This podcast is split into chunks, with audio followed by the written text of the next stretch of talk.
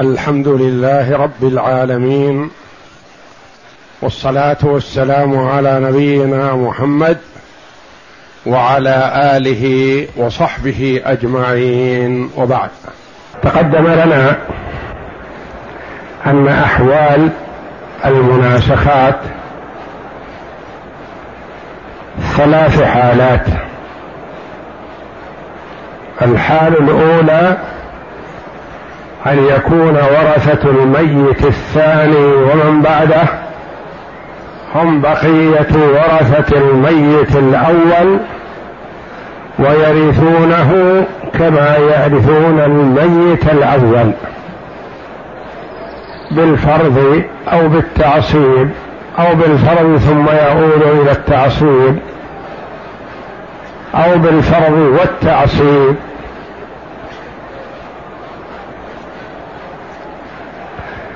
وهذه تسمى الاختصار قبل العمل. تقسم التركة على من بقي من الورثة. كان يكون بالتعصيب فقط هلك هالك عن سبعة أبناء. مات الأول من الأبناء عن إخوته الستة. ومات الثاني عن إخوته الخمسة. ومات الثالث عن إخوته الأربعة. ومات الرابع عن إخوته الثلاثة. فقط فتقسم التركة على الثلاثة الباقين. لأنهم ورثوا أباهم بالتعصيب ثم ورثوا أخاهم بالتعصيب ولم يختلف ميراثهم. ورثوه بالفرض والتعصيب ثم آل إلى التعصيب. هلك هالك عن سبعة أبناء وزوجة هي أمهم. ثم مات واحد من الأبناء عن الستة وأمه. ثم ماتت الأم عن أبنائها الستة ثم مات الثاني من الأبناء عن إخوته الخمسة وهكذا فتقسم التركة على من بقي. ورثوه بالفرض الزوجة والتعصيب الابن الأبناء. ثم ورثوه بالفرض والتعصيب الأم والإخوة. ثم ورثوا الأمة الأم بالتعصيب من بقي من الإخوة ثم مات بعض الإخوة فتقسم التركة على من بقي. وهذه الحال تسمى الاختصار قبل العمل. يعني ما تجعل لهم مسائل وإنما تكفي مسألة واحدة. الحال الثانية أن يكون ورثة كل ميت بعد الميت الأول لا يرثون غيره. يشترك المجموعة في الميت الأول ثم الميت الثاني يكون له ورثة آخرون. الميت الثالث يكون له ورثة آخرون والميت الرابع يكون له ورثة آخرون. وهذه طريقتها أن تصحح المسألة الأولى. وتعطي كل نصيبه ثم تصحح المسألة الثانية. ثم تصحح المسألة الثالثة. ثم تصحح المسألة الرابعة. وهكذا مهما تعددت. ثم بعد تصحيح كل مسألة تنظر بين سهام الميت الثاني من المسألة الأولى ومسألته.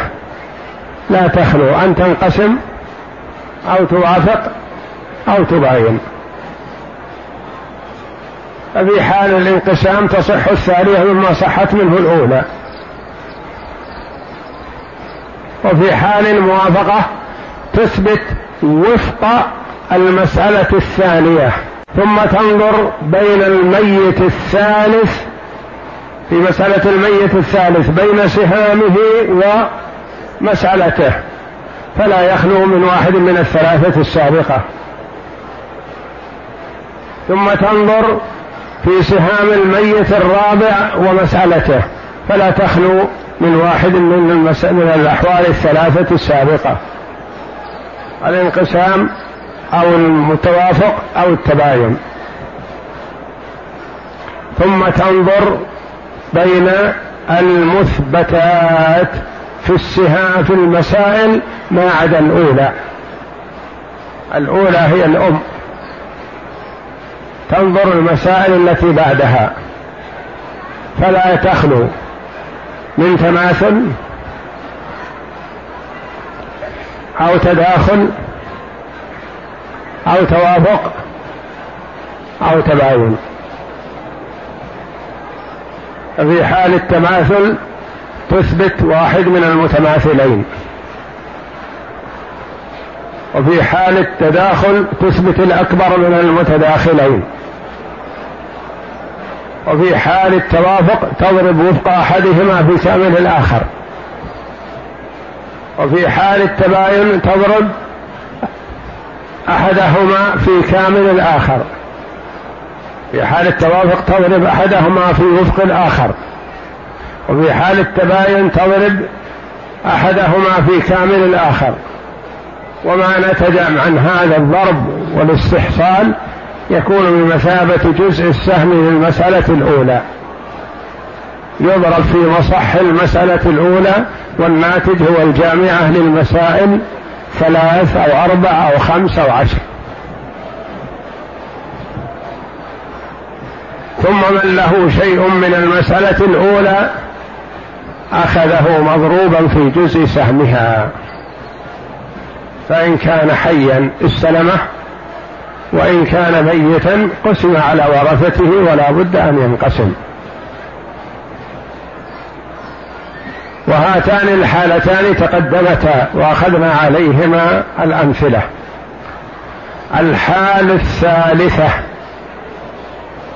وهي أن يكون ورثة كل ميت لا يرثون غيره لكن اختلف إرثهم أو ورث معهم غيرهم. أو ورث الميت من المسألة الأولى ومن الثانية ثم مات وورثه أحد من المسائل الأخرى.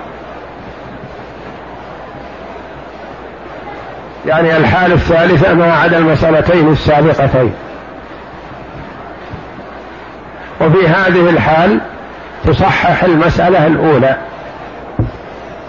ثم تصحح المسألة الثانية وتجمع المسألتين بجامعة ثم تصحح المسألة الثالثة إن كان وتجعل لها جامعة ثانية مع المسألتين السابقتين وكلما زادت مسألة زدت جامعة ففي المسألتين جامعة واحدة وفي ثلاث المسائل جامعتان. وفي أربع المسائل ثلاث جامعات. وفي خمس المسائل أربع جامعات وهكذا. وأعطيناكم ثلاثة أمثلة لهذه الحالة ونقرأ حلها إن شاء الله. واللي عنده غلط يصححه مما يسمع. المسألة الأولى هلك هالك؟ لا تكتب لأنها مكتوبة هي. هالك عن زوجة؟ هالك عن زوجة وبنت وأخ شقيق. وقبل قسمة التركة ماتت البنت عن زوج وابن ومات الأخ الشقيق عن زوجها التي الزوجة في الأولى يعني كأنه بعدما مات أخوه تزوجها ومات عنها ورثت الأخوين معا.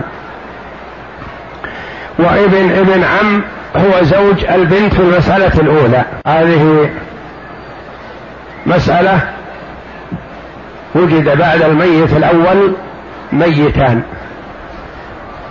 فاحتاجت إلى جامعتين الجامعة الأولى للمسألتين ثم الجامعة الثانية للمسألتين مع المسألة الثالثة.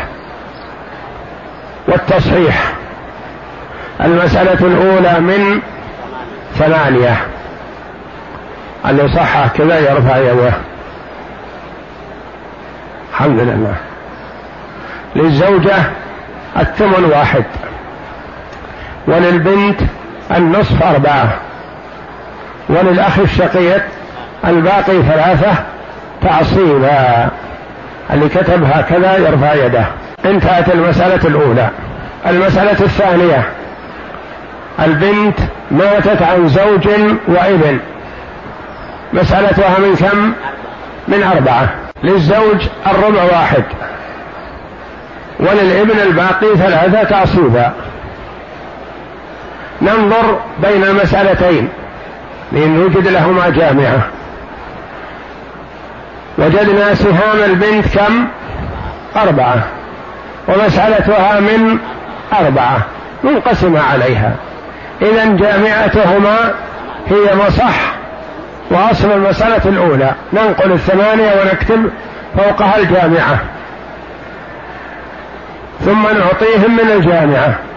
للزوجة واحد من الأولى تأخذه من من الجامعة ما تغير. وللأخ الشقيق له ثلاثة ثلاثة أخذها من الجامعة. ولزوج البنت واحد في واحد الذي هو الأربعة قسمناها على أصلها الأربعة ترى النتيجة واحد. لزوج البنت واحد في واحد بواحد. وللإبن ابن البنت هذا له ثلاثة في واحد بثلاثة. صارت الجامعة كم؟ ثمانية. هي مصح وأصل المسألة الأولى. المسألة الأولى صحت من ثمانية. أصلها من ثمانية. والمسألة الثانية من أربعة. نصيب البنت من الأولى أربعة ومسألتها من أربعة منقسمة عليها. من له واحد يأخذ الواحد ومن له ثلاثة يأخذ الثلاثة. انتهت الجامعة الأولى مقدارها ثمانية. ثم مات الأخ الشقيق في المسألة الأولى. عمن؟ عن زوجة هي الزوجة في الأولى. فاكتب بحذاها زوجة لهذا مثل ما كانت زوجة لذاك. وابن ابن عم هو زوج البنت في المسألة الأولى. ابن ابن عم لأنه كأنه تزوج هذا ابن عمه. فزوج البنت هو ورث من عم زوجته بصفته ابن ابن عم. مسألة الأخ الشقيق من أربعة لأنه هلك عن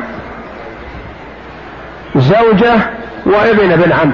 المسألة من أربعة للزوجة الربع واحد ولابن ابن العم الباقي ثلاثة تعصيبا هذه المسألة الثالثة. ننظر إلى سهام الميت. هذا من المسألة من الجامعة القريبة. كم سهامه من الجامعة؟ ثلاثة. وكم مسألته؟ أربعة. الثلاثة غير منقسمة على الأربعة. ما غير منقسمة؟ هل في توافق؟ لا ليس فيه توافق. لأن الثلاثة والأربعة لا توافق بينهما. إذا تباين. نقول نضرب المسألة الثالثة هذه بجامعة المسألة الأولى المسألتين الأوليين. أربعة في ثمانية باثنين وثلاثين.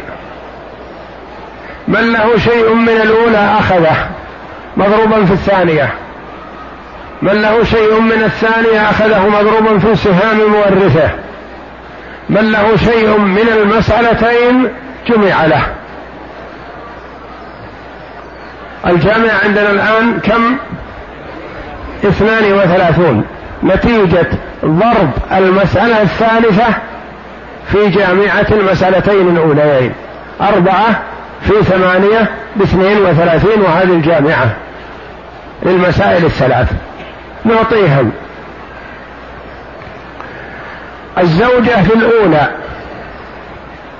لها واحد. مضروب في كامل الثانية. كم؟ أربعة.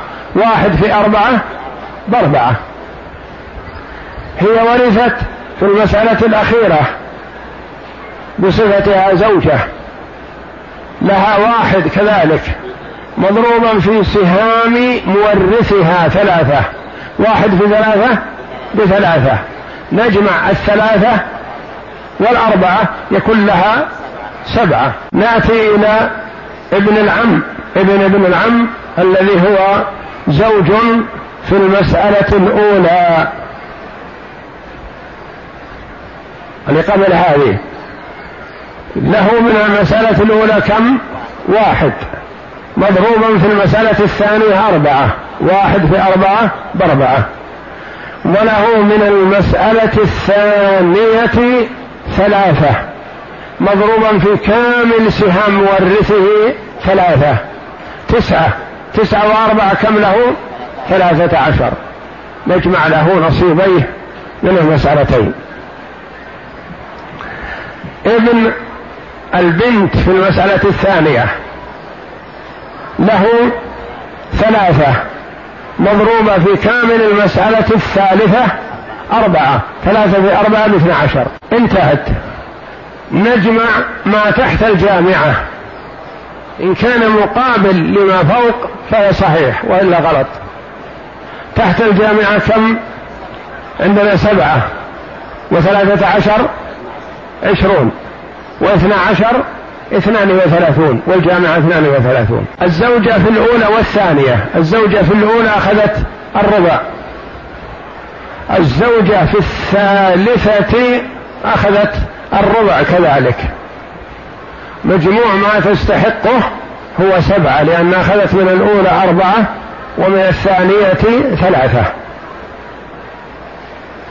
الزوج وابن العم ورث من المسألتين. ورث من المسألة الثانية بصفة زوج وورث من المسألة الثالثة بصفة عاصب. جمعنا له نصيبيه. الابن في المسألة الثانية أخذ منها فقط ما أخذ من الثالثة. ثلاثة في أربعة باثني عشر. اللي صححها هكذا يرفع يده. انتبه اللي توقف في جزء منها يصحح فيما بعد إن شاء الله. والتصحيح ليس بصعب لكن معرفة طريقة العمل هي المهمة. التي كررتها طريقة العمل. إذا ضبط الإنسان طريقة العمل صحح بإذن الله. وإذا ما عرف طريقة العمل مهما يكون عنده من الحلق ما يصحح. لا بد من معرفة طريقة العمل كيف؟ الجامعة تصحيح الأولى ثم تصحيح الثانية ثم جمعهما بجامعة واحدة ثم تصحيح الثالثة ثم إيجاد جامعة للمسألتين الأولى مع المسألة الثالثة. وقلت لكم أكثروا التمارين ما دام حبر على ورق تستطيع تحيي من شئت وتميت من شئت. ما يترتب على هذا. إذا شفت أن هذا سهامه تشق عليك فاجعله يأخذها بأمته ويذهب ولا يشغلك. وإذا شفت رأيت أن سهامه سهلة ممكن قسمها على غيره أمته. ولا تأثم ولا شيء في هذا. لأنه حبر على ورق ما فيها. قتل نفس. المسألة الثانية. انتبه لها بارك الله فيك. اولا هالك عن زوج. يعني آه، هالك سواء كان رجل أو امرأة. يقال هالك. هالك عن زوج يعني المتوفاة امرأة. عن زوج وبنت وأخ. هؤلاء ورثت الميت الأول. ثم ماتت البنت كالمسألة الأولى لأن سهامها صالحة للتصرف فيها. سهامها أثنان. تساعدنا في تقليل العدد. ماتت البنت عن زوج وابن ثم مات هذا الابن ابن البنت الأولى. مات عن أب الذي هو الزوج الثانية. وعن جدة.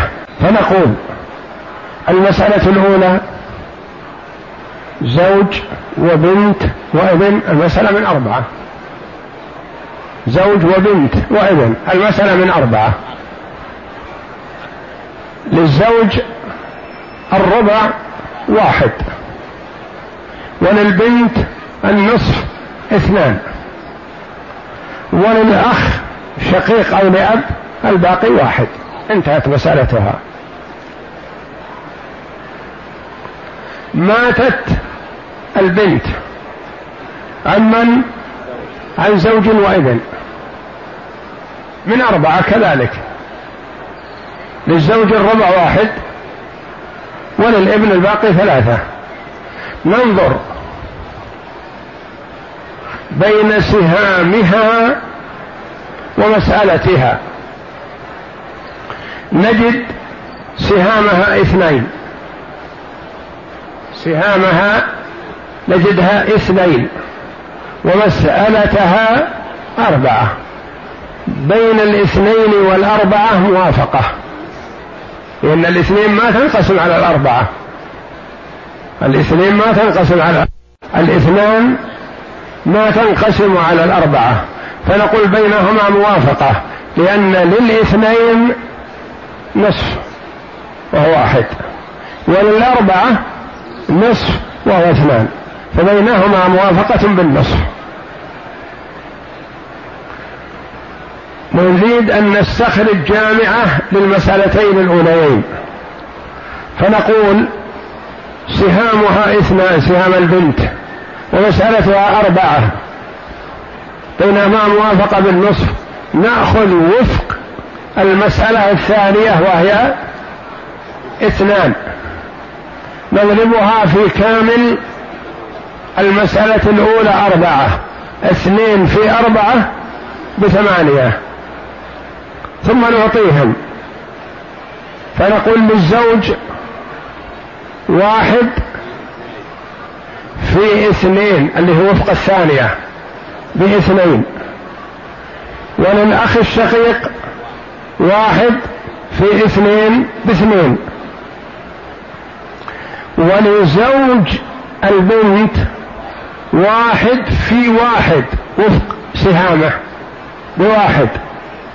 وللابن ثلاثة في واحد بثلاثة. انتهت المسألة الثانية بجامعتها. نحصي ما تحت جامعتها. نجدها. اثنين واثنين وواحد وثلاثة. هذه ثمانية. المسألة الثالثة فيها الابن مات عن أب هو الزوج في الأولى وعن جدة استجدت عن أب وجدة. مسألته من كم؟ من ستة. للجدة السدس واحد والباقي خمسة للأب نريد أن نستخرج جامعة. تجمع الجامعة الأولى والمسألة الثالثة. ننظر بين سهام الميت هذا ومسألته. سهامه كم؟ ثلاثة. ومسألته من ستة الحمد لله. بينهما موافقة بالثلث. ثلث الثلاثة واحد وثلث الستة اثنان. نأخذ وفق المسألة. وفق المسألة كم هو؟ اثنان. نضربها في كامل الجامعة الأولى. اثنان في ثمانية بستة عشر. وهذه الجامعة الثانية. ثم نعطيهم. فنقول للزوج في المسألة الأولى له اثنان مضروب في اثنين وفق المسألة الثانية. اثنان في اثنين بأربعة. اثنان في اثنين بأربعة. هذا نصيبه. له من الجامعة الأولى اثنان. وله ويضرب تضرب الاثنين هذه في وفق المسألة الثالثة. وفق المسألة الثالثة كم؟ اثنان. اثنان في اثنين بأربعة. وله والأخ له من الجامعة الأولى. اثنان في اثنين بأربعة. ما عندكم سلام وراك اختلفت عليه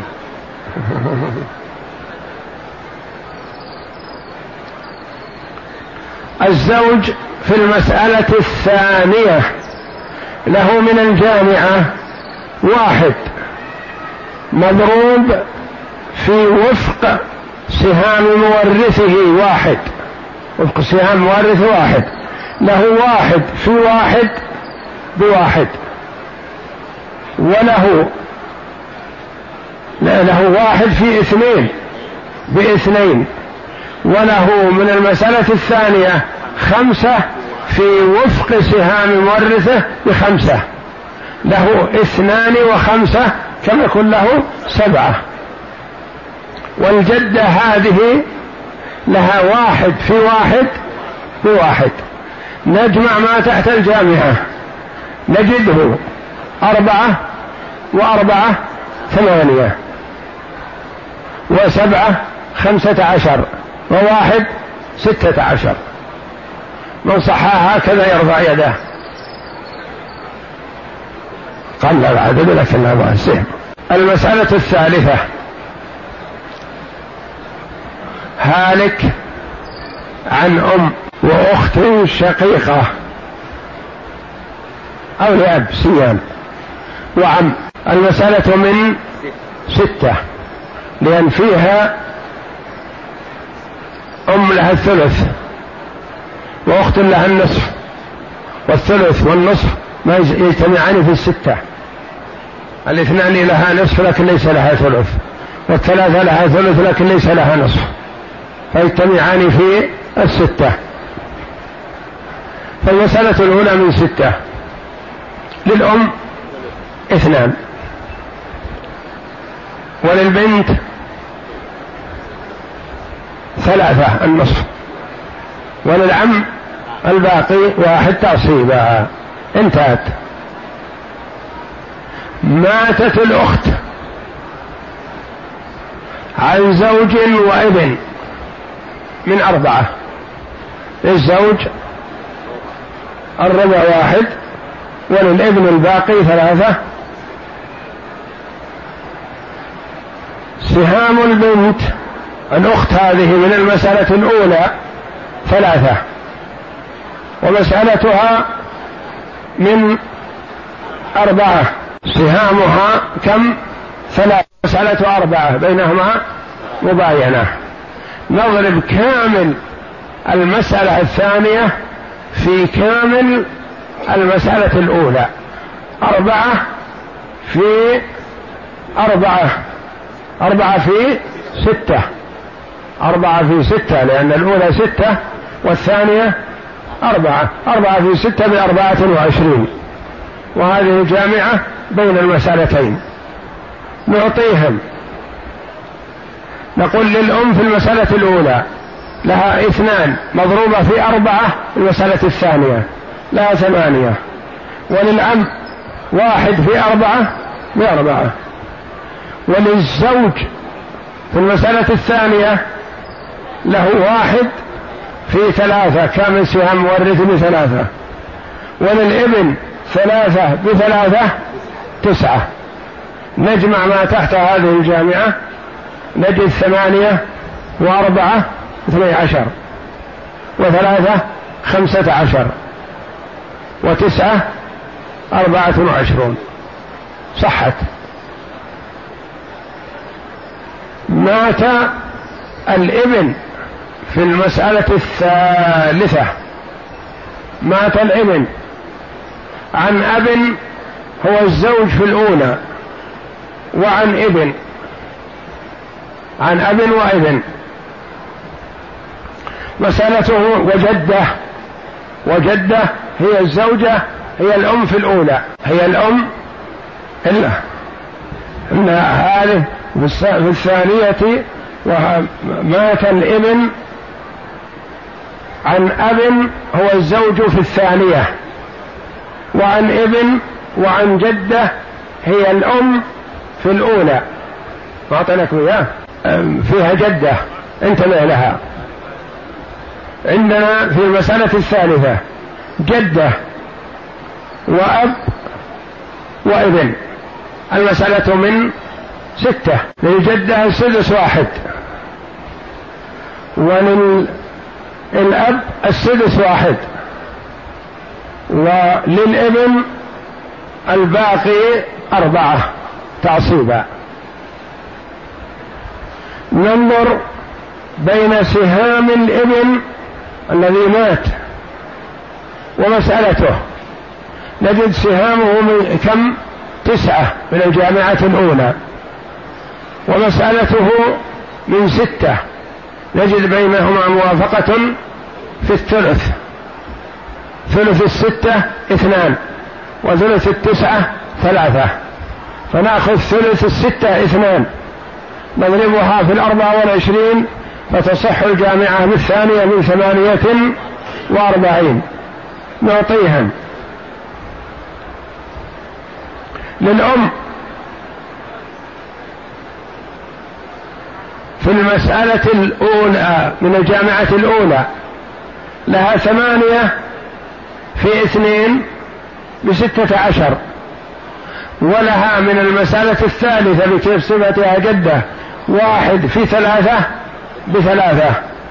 المجموع تسعة عشر. ستة عشر وثلاثة تسعة عشر.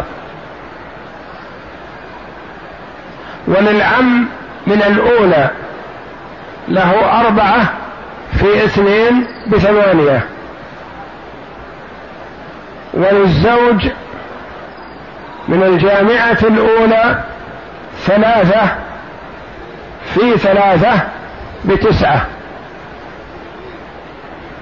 وللابن من الجام الابن المستجد هذا.